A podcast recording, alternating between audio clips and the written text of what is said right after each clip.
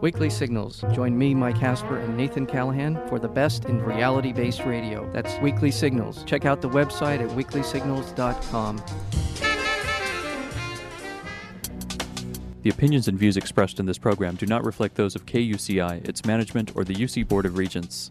To find out more about this talk show or other talk shows broadcasting on KUCI, log on to our website at kuci.org or check out the latest program guide.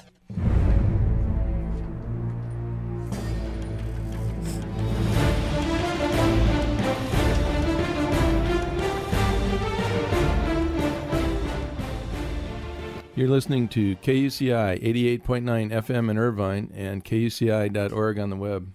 Welcome to Privacy Piracy. I'm Lloyd, I'm the show's engineer, and your host is Mari Frank. Mari's a local attorney and certified information privacy professional. She's the author of several books, including Safeguard Your Identity, From Victim to Victor, and The Complete Idiot's Guide to Recovering from Identity Theft. She's testified many times in Congress and the California legislature on privacy and identity theft issues. And you may have seen her on Dateline 48 Hour, CNN, NBC, ABC, O'Reilly Factor, and many other shows, including her own 90 minute PBS television special, Protecting Yourself in the Information Age. To learn more about this radio show and our great guests, please visit kuci.org slash privacypiracy. Hey, Mari, what's our show about today? Well, our show is about the wild, wild west of the internet. In fact, I have a book in my hand right here called Wild West 2.0 how to Protect and Restore Your Online Reputation on the Untamed Social Frontier. And this was written by David Thompson, who we're going to speak to today, and Michael Fertik, who is the CEO of Reputation Defender, who we actually had on our show oh, several weeks ago. So this is really fun to be able to have the other author, and he's an attorney. Let me tell you a little bit about David Thompson. He is a practicing attorney, technical expert, and the general counsel for Reputation Defender, Inc. Um, highlights of his legal career are pretty interesting as well because he clerked for Justice Antonin Scalia, who is um, the on the Supreme U.S. Supreme Court, and for Chief Justice Alex Kozinski. He's been kind of a colorful figure here on the Ninth Circuit uh, Court of Appeal. And David has written extensively for a lot of legal publications. In fact, I think that's how I decided to interview him. I, I was reading a couple of his articles, and he has spoken about online reputation and privacy at um, many conferences and in training sessions and on national radio. So we're lucky to have him here too. He's a real smart guy. He graduated with his JD from Stanford Law School and he graduated in his class. He was awarded Order of the Coif, and he received his BA from Yale. So we're real lucky to have him, and you can learn more about him at our website at kuci.org slash privacy piracy, where you can see his picture and his bio. And we link to reputationdefender.com, where you can also learn a lot more about him and the products. And also, you can learn about Wild West 2.0, and you'll see a picture of that on our website. So, thank you, David, for joining us this morning. Thank you. It's a pleasure to be here. I've actually uh, recommended some of your books to our clients who've had identity theft issues, so it's a great pleasure to speak with you. Oh, well, it's a mutual admiration society, Dave. That's great. You know, I noticed in the book, I got a kick out of this, that you actually started an internet business back in 1997. What was that?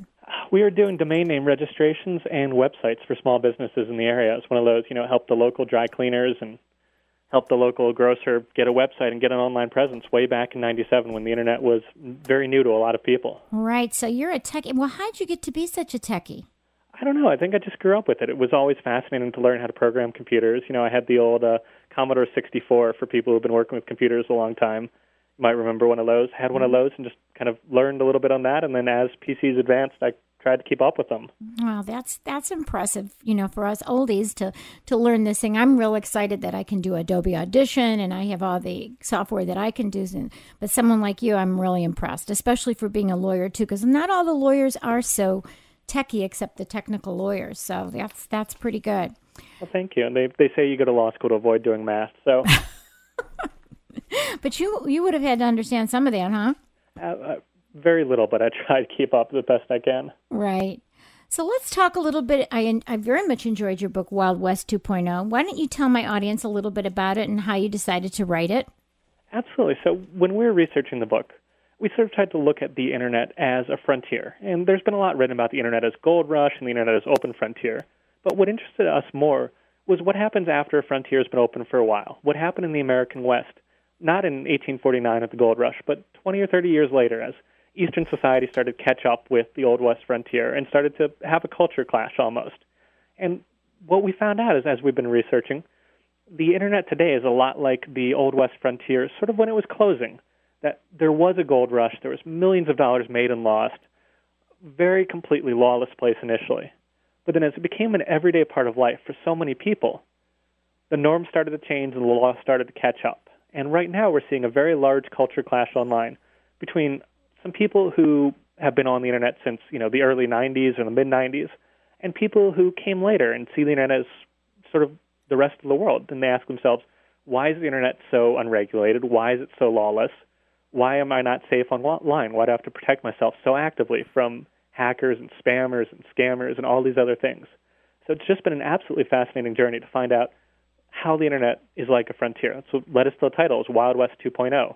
It definitely is. And you know, there are so many wonderful things that you use the internet and you think, gosh, this is incredible. You know, the research that you can do. It's you know, you don't have to go and sit in the library all night long. You can really get into anything that you need to get into.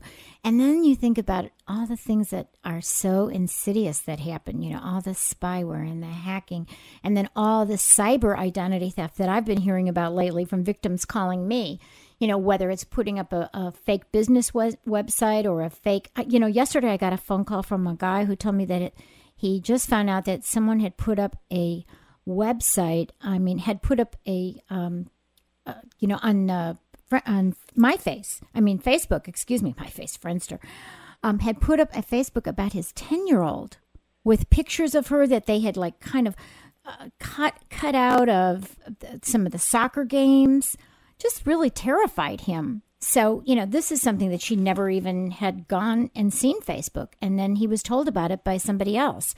And he looked it up, and there it was. And there were all sorts of sensitive data about his family. Exactly. I mean, if I walked into a bank and pretended to be you, I'd be in handcuffs in under five minutes. Well, actually, that's not really true either because depending how well you pretended to be someone, you know, you might, unfortunately, that happens too. But it's, it, you know, that's at least face to face. Here it's so anonymous. Exactly. And the power of anonymity is great. People can discuss politics without fear of retribution. They can explore topics that are of interest to them that might not be politically correct in their area, anything that they want to do, but it also empowers all kinds of identity thievery, spamming, scamming, impersonation, all kinds of horrible things.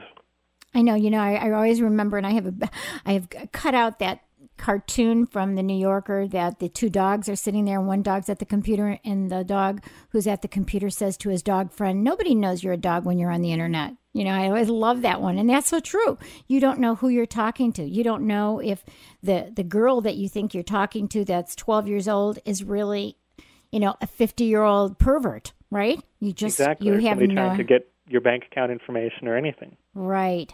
So let's talk a little bit about online reputation. You know, I had interviewed oh, when when the book first came out, Dan Solove's book, The Future of Reputation on the Internet. You've probably read that yourself, haven't you? It's a great book. It's absolutely. a great. That's I think that's really one of his best. I liked it better than The Digital Person, and it was so true and so scary. So let's talk right now about what you mean by online reputation. Sure. So everybody has an online reputation, and it's the information that people can find about you by searching online. So if I went to a search engine and I typed your name, your online reputation would be made up of the things that come up in a Google search or come up in a Facebook search and come up in any search online for you. And you've got this reputation whether you participate online or not. Even if you don't have a Facebook page, even if you don't have a blog, people search for you online and other people put content about you online. People might put up you know, a blog mentioning your name, saying, "Hey, you know, so and so was at the soccer game yesterday," or they might put up a blog saying, "So and so is a dirty liar and shouldn't be on the PTA board." Right. All this information is part of your online reputation, and it's it's based heavily on what people will see first when they when they look you up. It's what people will focus the most on. Right. You know, I always worry about this, and I tell my clients that they should always put up alerts like the Google alert, put your name, you know, your full name, your name with your initial, your name without your initials, or your, you know, whatever you can on how you might be referred to, and put that Google alert and see what comes back. And sometimes I'm really surprised. I mean, there've been I've been quoted sometimes in articles that I never even knew I was quoted in. So I mean, that's kind of helpful, and that yeah. hopefully it's right. Or and if it's not, then at least you can write there. But it is scary. I was looking up doctors just recently to decide which doctor to go to, and you know, you read about uh, what people say about these doctors, what kind of surgery they do, etc. And it, it's quite scary because some you'll see oh tons of really great things and then you'll see horrible things and you don't know if it's they just didn't like the guy or they really did have a, ba- a botch job or or are they a competitor how do you know that kind of stuff as a consumer it's nearly impossible and to go to your point we've seen a lot of really bad stories that have started with uh, small businesses reviewing each other negatively so you know, a new pizza joint opens up and it gives negative reviews to all the other pizza joints in the area saying that they've got rats or their kitchen's not clean, things that are really hard to disprove. Right. But really destroy a company's image. It's it's completely illegal, but it still happens online. Yeah, and you know, some people say, "Oh, well, you know, why should my reputation even matter? I know who I am. My friends know who I am. I'm confident. What do I care about?" What do you say to those people? I mean, it's it's true to some extent, but people still look for you and they, they form judgments about you. It influences the community gossip about you. And if you're a professional, if you're a small business, your customers are going to, the first thing they're going to do is Google you. There was a, uh, a Pew study not that long ago that said that more consumers trust uh, online reviews than any other source of information. Hmm. And, you know, more than conventional journalists, more than, you know, consumer reports, anything like that for most small businesses and professionals. So if you're trying to do business, whether you're active online or not, this is incredibly important. But even if you're just a PTA parent, you're the soccer mom, whatever it is, people are still going to form their social judgments about you by Googling you. Everybody's Googling each other these days. More than half of all Americans Google each other. They use it for social gossip, they use it for interpersonal communication, and one little false feed online can just start a huge rumor mill going in the community about you. And it's it's totally unfortunate, but like your story about the child who was impersonated on MySpace. Right. I mean, that stuff can ruin her reputation. Exactly. Exactly. Now, how about employers? You know, I remember one time I was talking with an attorney who was an employment attorney, and he admitted to me that he was dealing with a lot of cases in which the attorneys who were trying to hire other attorneys would look online rather than just go through the regular background checks. They would look online on all of these social networking sites to see what they see about their prospective employees.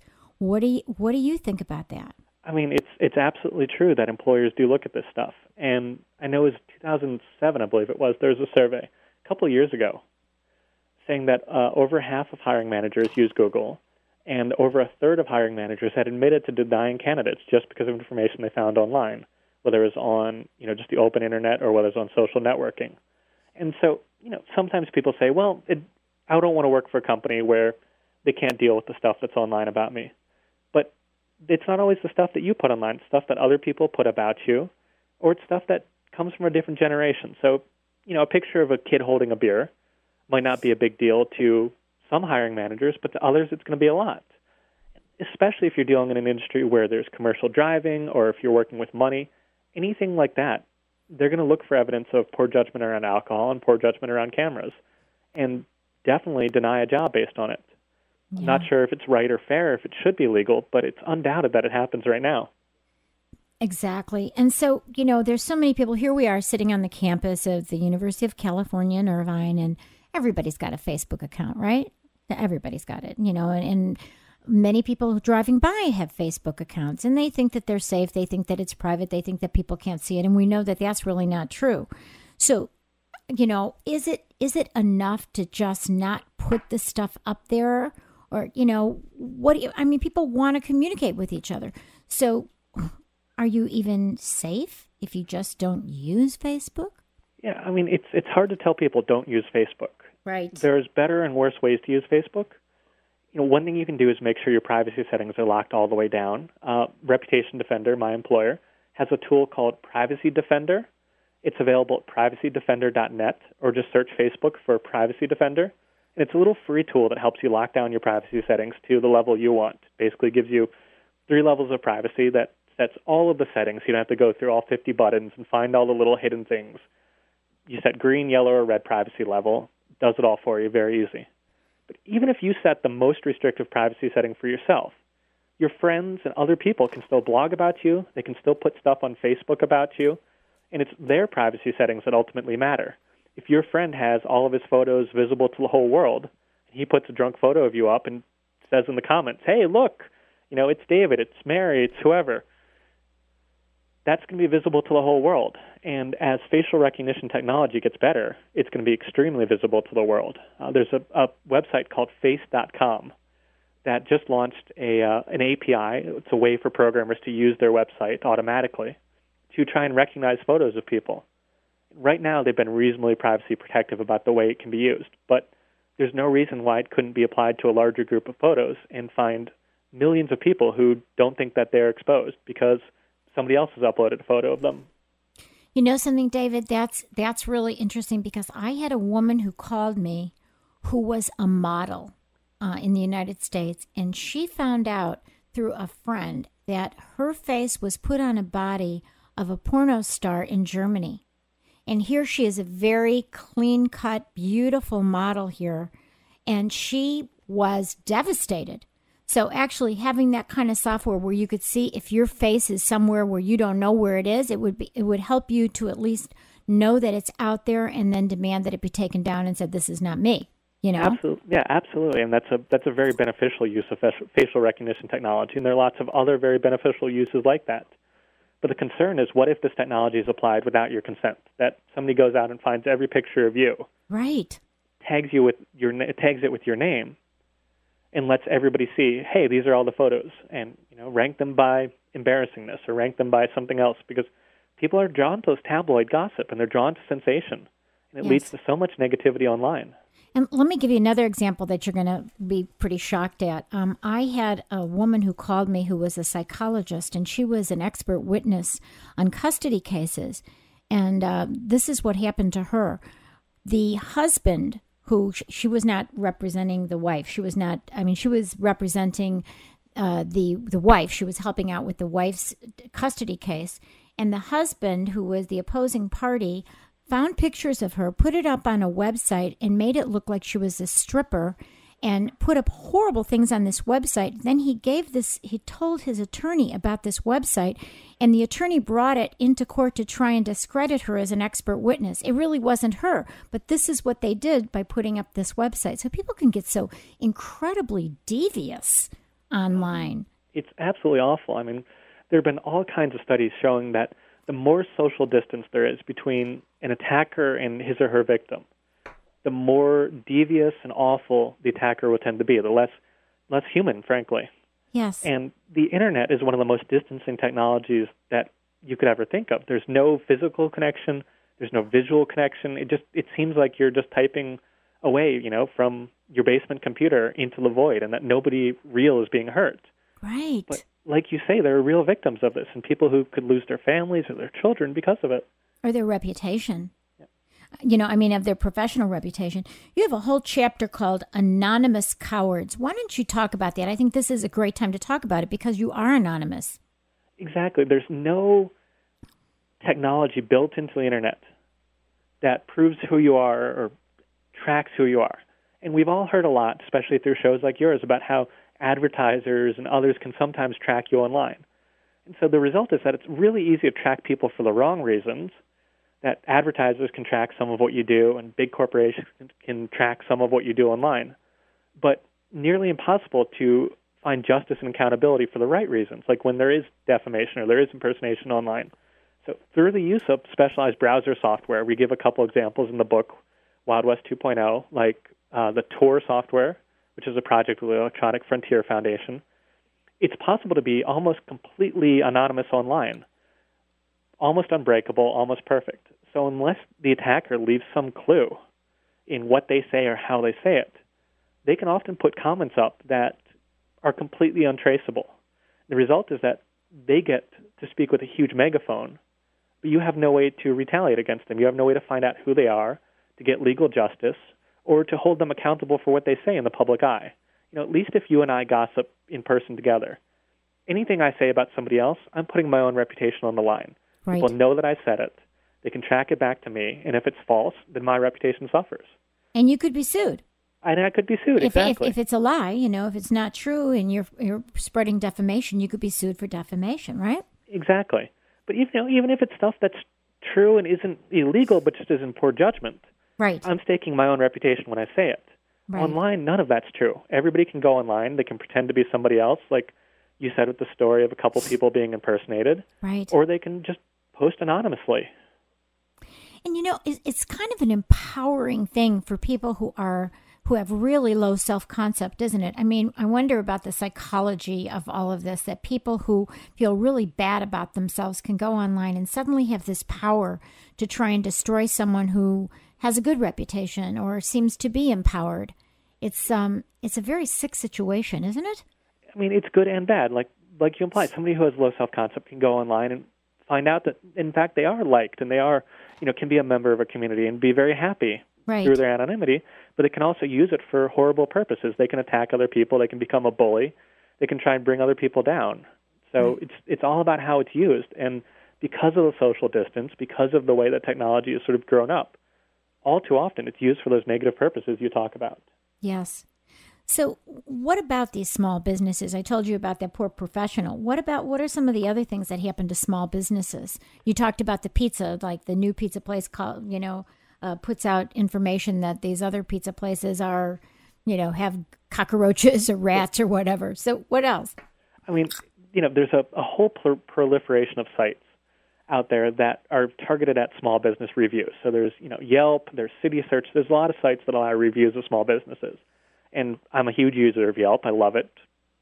Huge fan of it. Mm-hmm. But sometimes these sites get misused. They get mus- misused by the competition, like we talked about, or by people with other agendas. You know, there are lots of stories of urban legends floating around these sites where somebody says, "Hey, this business won't support the troops. They won't support America." You know, July 4th wasn't that long ago. They, you know, they'll say this company isn't patriotic, whatever it is, Mm. And start an urban legend. And maybe they're well-meaning and just misinformed, or maybe they're, you know, have an agenda against the owners or whatever. But once you get these urban legends started online, they spread so fast and so far that the business often has a lot of trouble finding out even where it got started or how it got started, let alone effectively responding. Right, right. We're speaking with David Thompson, who is a practicing lawyer, technical expert, and the general counsel for Reputation Defender. And you can find out a lot more about Reputation Defender at reputationdefender.com. And I'm Mari Frank, your host at KUCI 88.9 FM in Irvine and KUCI.org on the net. And we're talking with David about your reputation on the internet and all the things that can happen and what you should be able to do. So let's talk about um, you. You have some inf- inf- wonderful things here in your chapters, like the why people attack each other online. Let's talk about that. Besides being maybe jealous, what are some other reasons that people would attack each other online? How do they? Why do they do that? It's all the reasons that you see in the everyday world just magnified by the internet, by the power of anonymity and the power of social distance, and the power of having a huge platform to speak from. So, you know, we see a lot of people who attack each other online to be bullies. They want to exert control over somebody else, whether it's because they have low self-concept or because they want to extract some particular concession. A lot of times, bullying in all of its horrible forms comes out. There was a story um, a couple years ago now of an army contractor who was a bully to women on a uh, one of these social networking sites to the point where he started to bully them into giving him indecent photos.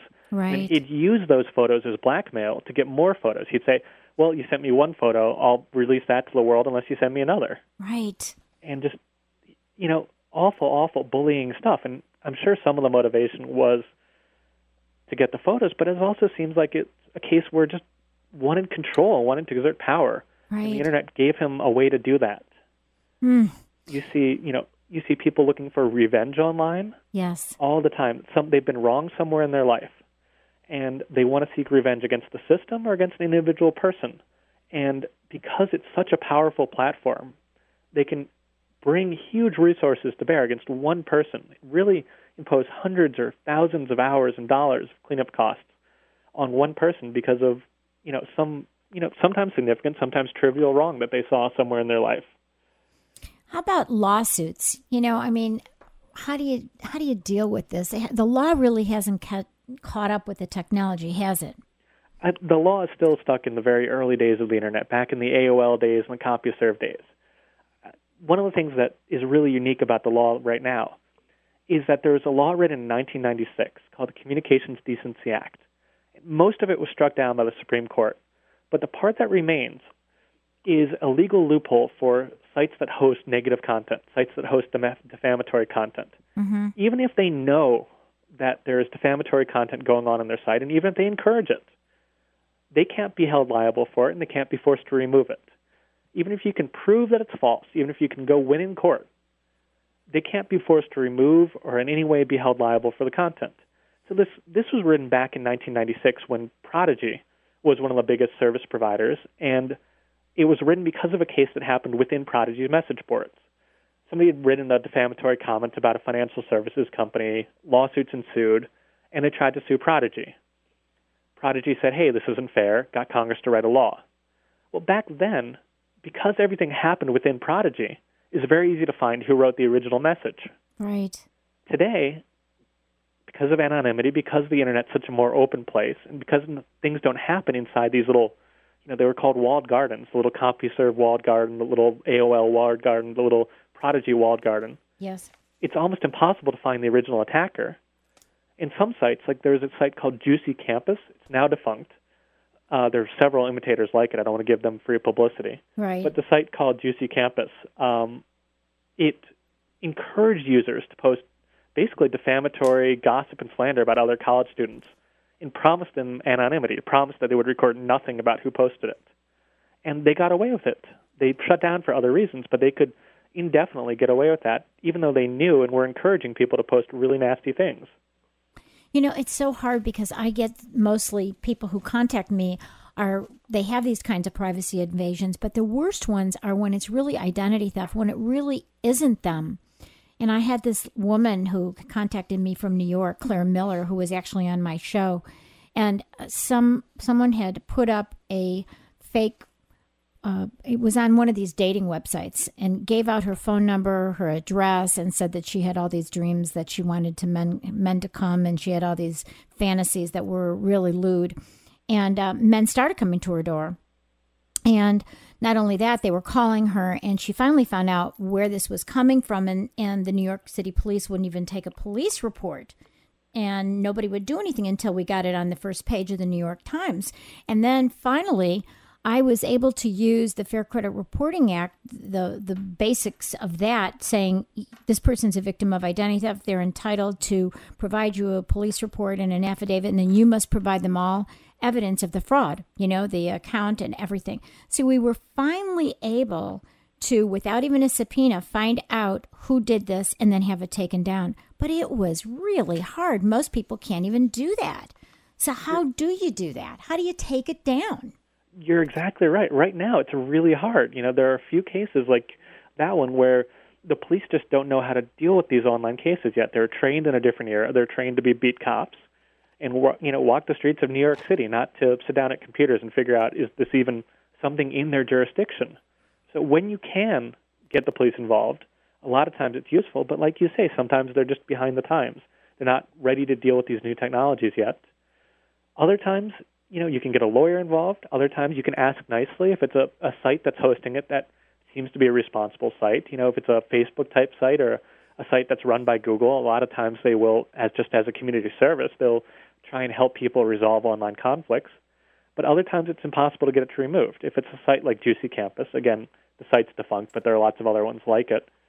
They're not going to remove anything. They get their business from false and defamatory information. The only thing you can really do is to try and make sure that your voice is heard more loudly, to speak louder than the people who are attacking you and smearing you, so that people who are searching for you find the true, positive, correct information about you. And they never get down to the really false and defamatory, negative stuff.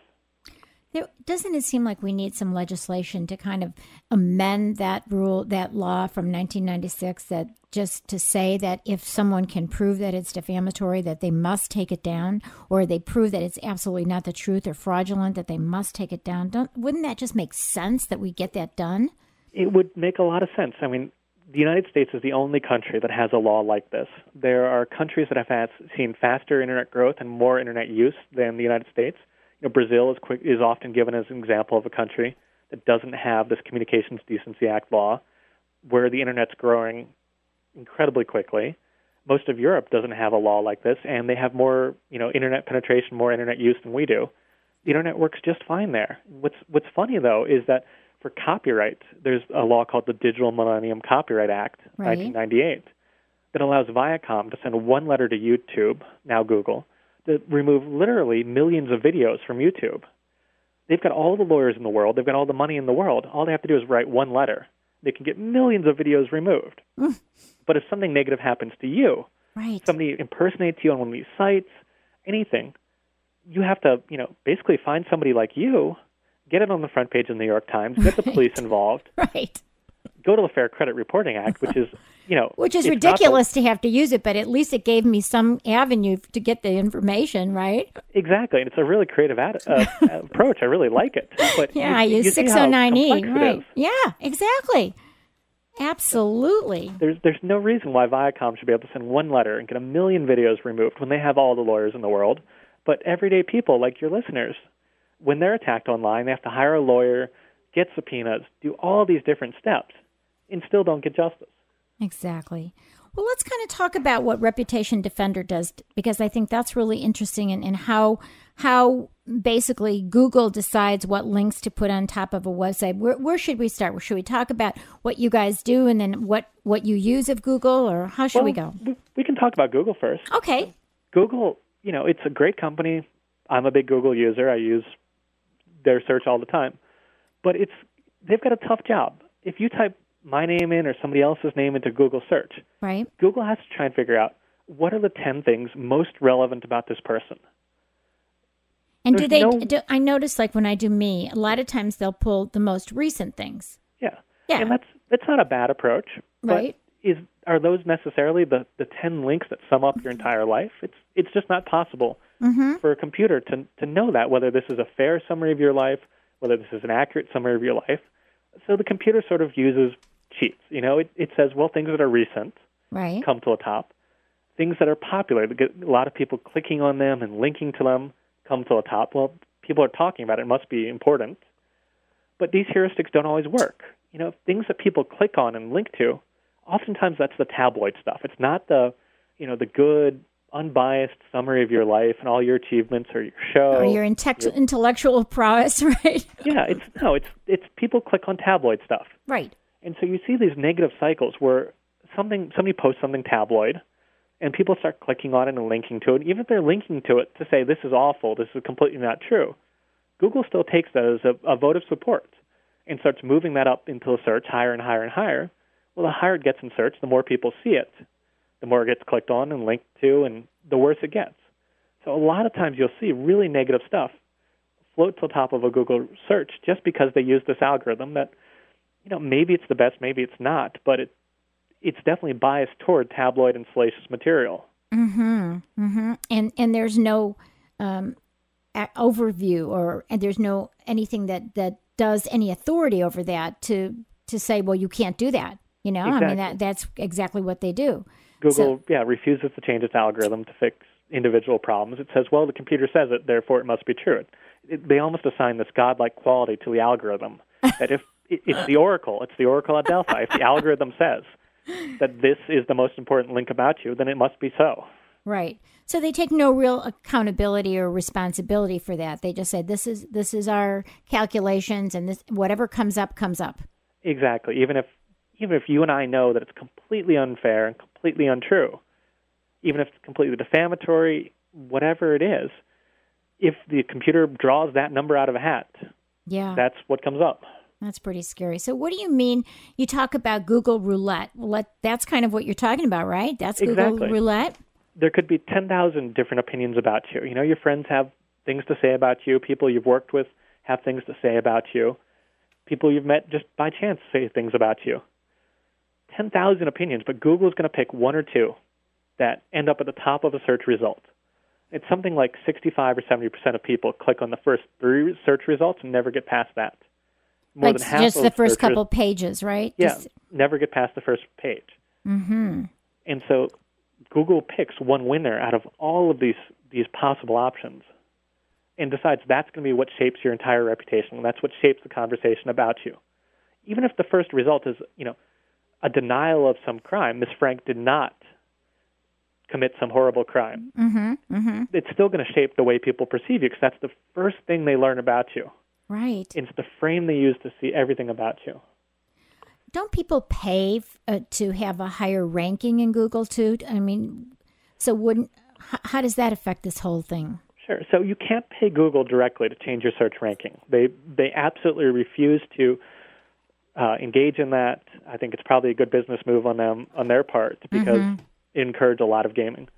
But you can work with companies like Reputation Defender to help get your side of a story out. You can also use tips in our book, Wild West 2.0, to help get your side of a story out and help do it in a way that will make sure it comes to the top of a Google search. So people find your professional profile rather than blogs about you. So people find, you know, the company you work for rather than some personal opinion. Help you get your side of a story out and speak louder than the attackers and defamers and slanderers. So my company, Reputation Defender, we've got a product called My Edge. Gives you an edge in search results. You work with a consultant here to find out what you want to present to the world. Do you want to be seen as a professional? Do you want to be seen as the expert? Do you want to just be seen as a family guy who keeps his you know, personal and professional life separate? whatever it is, we help you build content online that will naturally come up to the top of a Google search result when people search for you, for names about you, anything like that, and preemptively keep false and negative, negative and defamatory information out. Or after there's already been something negative said, we can help make sure your side of the story comes up first. Make sure it's, you know, people don't see these anonymous, false, cowardly attacks. They see the truth about you. Well, how about do you do anything to actually contact uh, contact any of the websites that have allowed this to be up? Absolutely. We for some sites we've developed relations with them, and we can help get information taken down if it violates their terms of service. Um, we worked with a family. We did a uh, pro bono case. So, for lawyers, pro bono means free. Yes. Um, you know, for the public benefit. We worked with them to help get some very disturbing photos of a uh, car crash that involved their family that were being used to taunt and torment them. We helped them find those pictures and get them taken offline because they violated nearly every website's terms of service. Most websites have a little terms of service at the bottom that says, you know, you can't use this to harass other people and defame other people. And a lot of webmasters are reasonably cooperative when you explain very calmly and rationally what the problem is. Other websites aren't so cooperative, and that's information that can't be removed. You know, there are a lot of blogs out there that exist to to sell tabloid information, to sell to sell shock value. Right, right. And those sites won't, you know, we don't have relations with them. We won't work with them to try and change content on there. But there are sites we have developed relationships with that you can help remove information from. And you talk in your book about some things that people can do. Why don't we talk about some things that right now, before they even go to your website to see what they, can, you know, what you can do for them? What, let's talk about some things that the students on our campus can do, or the business people driving by can do right now to protect themselves and to see what's going on? Absolutely. There's a lot of things you can do as an individual or as a small business before anything goes wrong, and you need to do it now while you still can. So, one thing you can do is just establish a very good, positive online image. How do you do that? Well, you can start by setting up professional networking profiles on sites like LinkedIn. Uh, you can start by setting up a personal blog and making sure you claim your own name on these uh, blogging sites, so WordPress and Blogspot go out there, at least create a template of a blog so you can stop anybody else from getting an, the same name as you. You know, they, there are sites that you can have, davidthompson.wordpress.com. Grab that name, whatever your name is, if it's not already taken, so nobody else can impersonate you. Set up, you know, profiles on other sites that allow you to create a public profile. Use your real name. Don't provide any more information than you're comfortable providing. If you don't want to give a location or any details about yourself, that's fine but grab the names before anybody else can, use them to impersonate you, and so that people find these good, positive sources of information about you. if you're a professional or small business, you should probably get a dot .com. Um, you know, get yourbusiness.com, but also get the dot .coms around it. So, you know, if you're a, new, a pizza joint and you're called Joe's Pizza and you're in Canton, Ohio, get joespizza.com, joespizzacanton.com, joespizzaohio.com. Also get some of the negative names before anybody else can. Get joespizzaSucks.com. Joe, um, you know, it's, Yeah, it sounds yeah. funny, but I know. somebody bought WalmartSucks.com a long time ago and used it to attack Walmart, and they had some some very serious gripes about it. But it's the same thing that a competitor could use against you just in the local market if they don't have some serious gripe about you. Grab those names before somebody else can. Doesn't that get expensive though? It can. Um, you know, if if you're a professional or a small business, it's money well spent to protect your protect your reputation. Right. Your reputation is your only commodity. There was a study a few years ago by a business valuation company that found that a business's reputation is the most important part of its valuation these days. You know, Coca-Cola's money isn't in the number of bottles it has in its plant or you know the the secret recipe. Pepsi's recipe is just as good. It's in the reputation that Coca-Cola has. If Coca-Cola was to lose its reputation, it'd lose billions of dollars. Look at you know look what happened to, to Toyota after the recent uh, auto safety problems. right. They lost billions and billions of dollars in value because people don't view their cars the same way anymore. It's the same for you as a small business or a professional. You're selling your reputation. Every transaction you make is based on your reputation. And you know, you were talking about we were talking about the cost. When you think about what happened with Toyota and their reputation, look at how much money they're spending now on advertising. Incredible amounts on advertising now to try and rebuild that reputation. So you like you're talking about be proactive and, and get these names and do everything you can to prevent this from happening or at least having that good reputation out there first. Exactly. And so, you know, Toyota, they at least they had a problem with their cars. But there's nothing that prevents an urban legend from growing about you or a competitor planting a false rumor about you. No basis in reality that could spoil your reputation just as badly. Right. So you talk about online audits, uh, reputation audits. Why don't you talk about how you perform one of those? Sure. So the first step, if you're going to clean up your reputation, is trying to figure out what's out there right now. You want to know everything that's out there, including what we call iceberg content.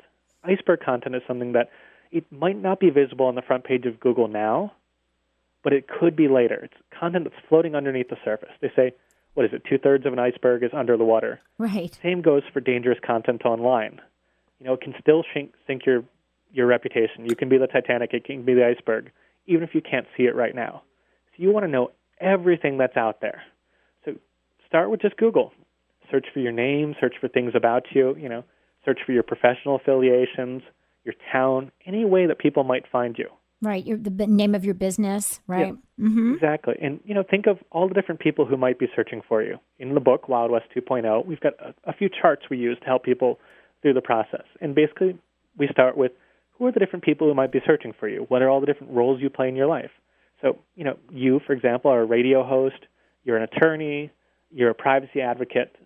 Each of these people, you know, each of those roles has Right. different people who might be searching for you. So they might be searching for attorney, Author. privacy, Yeah. Author. Mm-hmm. author, KUCI, Yeah. you know, search Yeah. for all these different terms with your name. Right. So what do you do? it. You put your name like Mari Frank, comma. Would I do a comma like KUCI or You whatever? can just do a space. yeah. Yeah. Google's pretty pretty open about how you Mm-hmm. can type in a search. So you could do Mari Frank author, Mari Frank privacy, Mm-hmm. Mari Frank radio, Right. all the different ways that people might search for you. Right. Right. Go through a couple pages of search on each one, on each of these terms. Mm-hmm. You know, people, most people are only going to look on the first page, but you need to know more. You need to know everything that's lurking beneath the surface. Exactly. Exactly. Find out if there's anything negative or false or out there. Mm-hmm. try and track it back to its source. A lot of times these rumors spread sort of by copy and paste. And so if you start to see a pattern, sometimes you can trace them back to their source and address the source. Other times you can't, you need to know what's out there. And you know, once something is out there, it is, you never know how many times it's replicated, right? It can be copied and copied so many times. Even if you thought you took it down, it can come back up, right? Exactly. And so once there's negative content online, a lot of times it gets copied around the world basically automatically. If it's on a blog, there's a technology called really simple syndication, RSS, that is really useful for blog authors to help spread their content to a wider message, to a wider audience. Right. But it also means that you know false and defamatory blog posts get automatically copied from one site to another to another to another because of this technology, basically at the click of a mouse. Mm. And so sometimes you can go back to the source and you can cut it off or at least stop it from spreading. But once it's out, a lot of times your best response is to just build up more positive content so that no matter which of these terms people use to search for you, they're going to find the positive, truthful, happy side of you. Wow. We're speaking with the author of Wild West 2.0 How to Protect and Restore Your Online Reputation on the Untamed Social Frontier. And we're speaking with David Thompson, who is the co author with Michael Fertik, who also was on our show. And David is the general counsel for Reputation Defender. And Michael, who we had on the show, is the CEO. And David is a practicing lawyer. He's a technical expert. He's a real techie. He's general counsel for Reputation Defender. He's an author. He's done a lot of great research on all this as well. So, David, tell us now. Um, a lot of what you're talking about is kind of technical for the ordinary person to do, and it also is time consuming. Even when I will do a search, you know, I even have my Google alerts out there. But when I do a search, it takes hours. You know, who has times for all this? So, so what do you suggest? I mean, you know, if you've got the time, you can learn a lot by doing it yourself. But today's professionals are so busy and so hectic; they don't have. They've got better things to do. They should be out building their business. So, for a lot of clients, we use a service called My Reputation. It's available at reputationdefender.com. That does the work of doing an audit for them. It tells them everything that they can be can be found about them and only about them. So, for example, I have a a really common name, David Thompson. Uh, right, uh, I was going to bas- say I know a lot of David Thompsons. exactly. There's a basketball player by my name. There's somebody who works at Microsoft by my, by my name. It makes it really hard to run a Google alert for my name. You you mentioned that as a great first line of defense. Yeah, right. And unfortunately, Google alerts aren't comprehensive. They don't cover a lot of social media. There's lag. They're usually behind the times. There's a lot that they're not perfect at. Again, first, great first approach. But we provide a service called My Reputation that's more comprehensive and helps you narrow down on just you, not people with similar names, not people with, you know, with the same name who just do something else, but tells you everything there is online about you and what part of that content is dangerous. It quickly and easily flags and identifies the uh, the most dangerous kind of content and lets you deal with just that. So, for someone like you who has a very, very common name that many, many people, or Susan Jones or something like that, you know, how do you do it? Do you do it with their social security number? What kind of information do you need to get from them so that it can uniquely identify them? You know, it's actually very little information. The social security numbers we don't collect. Okay. We're very pro privacy. We want Good. to help people keep their personal information, especially their financial information, private. Um, very little information is needed because once I know a couple things about you, I can learn a lot about you from the content that's already out there. You know, if I went to, if I just knew your name and that you were a radio host, mm-hmm. from that I could find that you know what your institutional affiliations are, that you're on this radio station, where you you know where right. you work, mm-hmm. a lot of information like that, and very quickly create a profile of who you are. Then use that to automatically find the information that's just about you not about anybody with a similar name, anybody with the same name. Okay, so you get that, and then what happens? Then we present the clients the report that shows them here's all the online content about you, here's how visible it is. And that's how, like in a in a condensed report, right? Yeah, condensed report. It's very easy to read and understand. Shows uh-huh. them how much content there is out there about them, how much of it's positive, how much is negative. After you've been a subscriber for a little while, we can show you trends over time. We can show you a, a trend in how much of that content that you control in a Google search for your name. Mm-hmm. So if you start putting new content out there that you control, we can show you how it rises in a Google search and how you start having control over more more of your Google search results, which is we think a very good thing. We think that you should control how you look online, not you know the engineers down in Mountain View at Google. Right. What about people who will create a profile that's really fraudulent? Like, you know, I mean, we've had people who pretended to be doctors, right? I mean, I've had people, when I was a victim of identity theft many years ago in 1996, the woman actually pretended to be an attorney, you know. What if someone doesn't even have to use, you know, uses their own name yep. and they create, they create all this stuff that is really all fraudulent? What about that? I mean, that's you know, it's one of the huge dangers of anonymity online, and we want our clients to not be victims of identity theft by building their own positive profiles before they can steal somebody else's. So, you know, if you had a very positive, strong online profile, this woman who pretended to be you and pretended to be an attorney would Mm-hmm. have a more difficult time impersonating you. Right. You know, we we help our clients know everything that's being said about them. I'm talking about can now, like David, what about somebody who wants to create an online profile that's fraudulent, that isn't somebody else's? Like maybe, Okay. you know, maybe their their name is really uh, Steve Smith, and they are Steve Jason Smith, and they want to look good, so maybe they'll get a residency as a doctor, or they'll get a great job as a lawyer or as a business person, and they just create this whole thing. How how how does that work, or does it work? I mean, you see people do it, and it's you know it's really awful. Uh, It's completely illegal, especially in a context where you're pretending to be a doctor and an attorney. Right, right. Um, we, you know, it's one of the reasons why you should always take anything you see online with a grain of salt, no matter how professionally designed the site might look and how many references there are to it. You know, you need to take that with a grain of salt. Just because the internet says somebody's a doctor or an attorney doesn't mean it's so.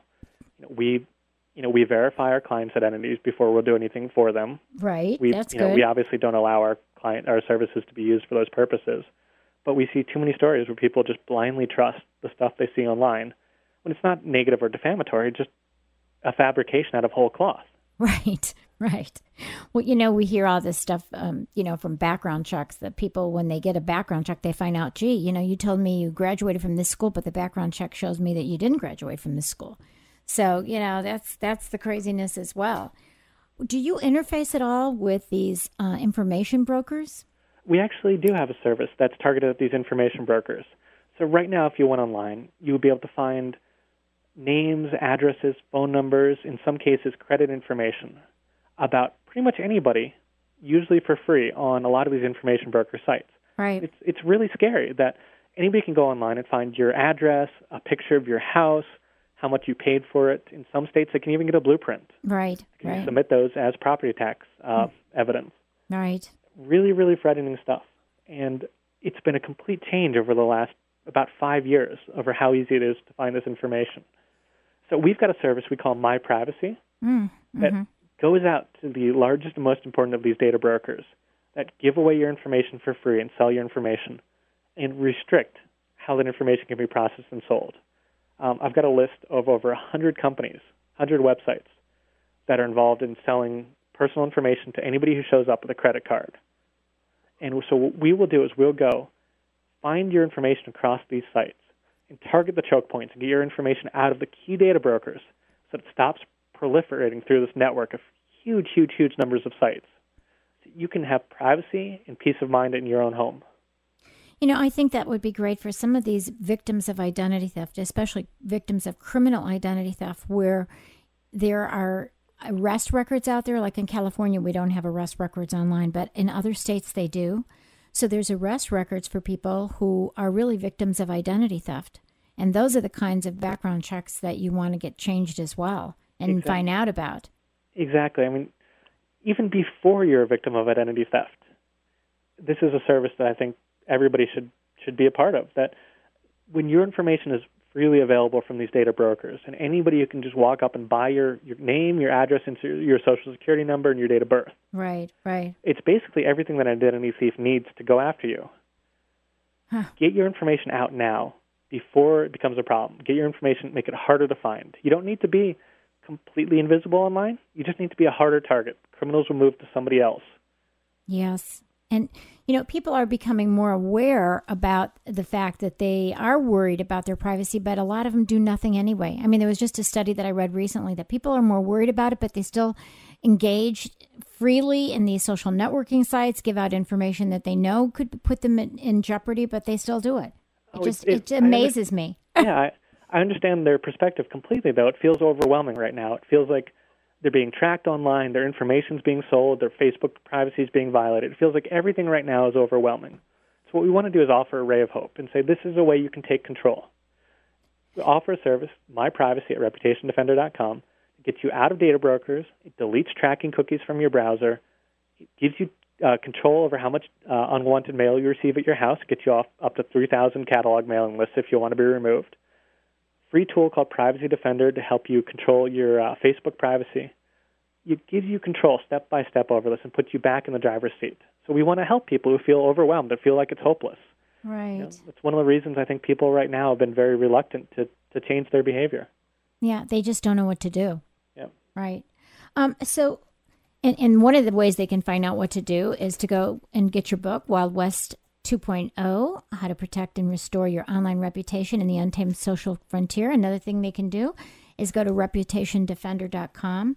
We don't have a lot of time, but I wanted to ask you what, what are some of the long term trends for reputation and privacy? Can you be, do you have your fortune telling um, cards out in front of you or what? I, I do. I've got the whole tarot deck here. Um, unfortunately, there's going to be a continuing trend toward decreasing privacy unless the law changes or the culture changes. As technology advances, it gets faster and faster to share data, move data, process data. I think facial recognition is going to change. It's going to become more and more widespread. So if you're just walking down the street, an advertiser or merchant can capture your face and know who you are at an instant and have a whole whole dossier on you. Unless we change the law or the culture, that technology is going to be the future. I think wow. we should change it. Well, we're sure happy you're out there, and I think we should go to Congress and talk about some new laws too. Absolutely. I totally agree. Well, thank you, David. You are really wonderful. David Thompson, the author of Wild West 2.0 How to Protect and Restore Your Online Reputation and the Untamed Social Frontier. We're going to send people to your website at reputationdefender.com. And let's keep in touch and find out all the good news things that you're going to be doing, David, okay? Thank you. I really appreciate it. Okay, we'll talk to you soon. You've been listening to KUCI 88.9 FM in Irvine and KUCI.org on the net. I'm Mari Frank. Join me every Monday morning from 8 to 9 a.m. right here on KUCI. Visit our website at kuci.org slash privacy piracy. There you can see pictures of our upcoming guests. You also can see about their background and look at their websites and also look at all of our archived interviews, and download podcasts so you can join us whenever you are running or feeling like listening about privacy. And most of all, we'd love to hear from you, so send us an email right there at the website at kuci.org slash privacy piracy. Thank you. Stay private. The opinions and views expressed in this program do not reflect those of KUCI, its management, or the UC Board of Regents.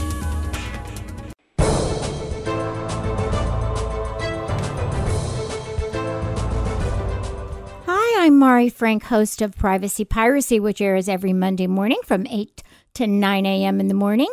And I'm also pleased to present the weekly segment of Orange County Sheriff News and Safety Tips. And we are so pleased today to have Lieutenant Paul Fuzzard, who is in charge of the Community Services Bureau of the Orange County Sheriff Department. And he has been with the department for 24 years. Thank you so much for joining us, Paul. Uh, very glad to be here, Mari. Well, Paul, tell us what is the mission of the Community Services Bureau and, and what's your role? Well, the mission of the uh, Community Services Bureau is to augment the regular sheriff's personnel. Uh, we also provide additional personnel at planned special events and pl- unplanned events like last year's fires. Our reserves provide uh, 80,000 hours of volunteer services per year, saving $7 million a year. Wow my role is like uh, an employment agency. I take requests for volunteers from throughout the department and throughout the county and fill those requests with the appropriate volunteer uh, sheriff personnel. We are asked to provide staff for the Orange County Fair, county elections, Swallows Day celebration in San Juan Capistrano, as well as every parade, 5K run, 4th of July celebration, and high school football game in the sheriff patrolled areas uh, throughout the year. Wow. So, wh- what programs are included in the Bureau? Like I know you have the PSRs. Why don't you explain a little bit about that? Well, our PSRs, we have uh, 400 professional service responders who are uh, non law enforcement volunteers and assist the department at places like the John Wayne Airport. They're also in our search and rescue unit, high tech services, uh, crime prevention, harbor patrol, and the coroner's office. Uh, they also represent the department at many of our community functions. And you also have the explorers. What are those? Our explorers, uh, we have uh, about 180 explorers. They're kids 14 to 21 years of age, and uh, they get to learn about police procedures, leadership, responsibility, and teamwork. It's a great segue into law enforcement career for uh, for young kids these days. Well, you know, Paul, you do such a wonderful job. We're going to have you back again to tell us more about those great programs. So, thank you for joining us. That'll be great. I look forward to it, Mari. Thank All you. right. Bye-bye. Bye.